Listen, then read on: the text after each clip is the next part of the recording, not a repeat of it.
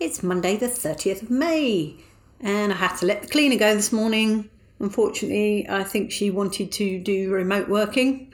In other words, she didn't turn up. so that was the end of that, and I'm back to having to do my own cleaning. Again, where's the justice in that? Not an awful lot more to say, really. I had a Zoom just now with my mother, so I had a bit of catch up, seeing her later in the week. She's coming to London. She's coming to London on Friday. Also had a Deliveroo. Actually, that is quite big news because I haven't had a Deliveroo for quite some time, I think.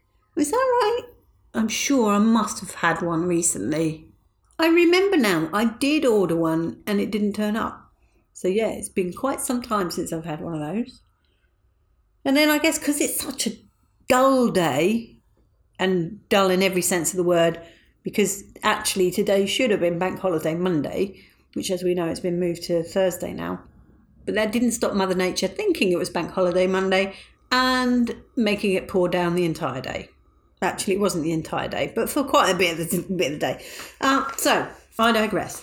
Because it's a quiet day, I'm going to go back to my Viz magazine and pick out a top tip because I thought this was, well, there's two actually I think are quite good.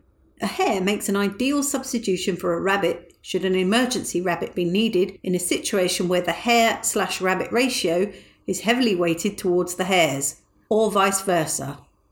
Sound vice, I think. And then the other one. uh, artificial grass manufacturers. Make a version of your product that's two foot high and full of artificial weeds for lazy. B- Much love and gratitude.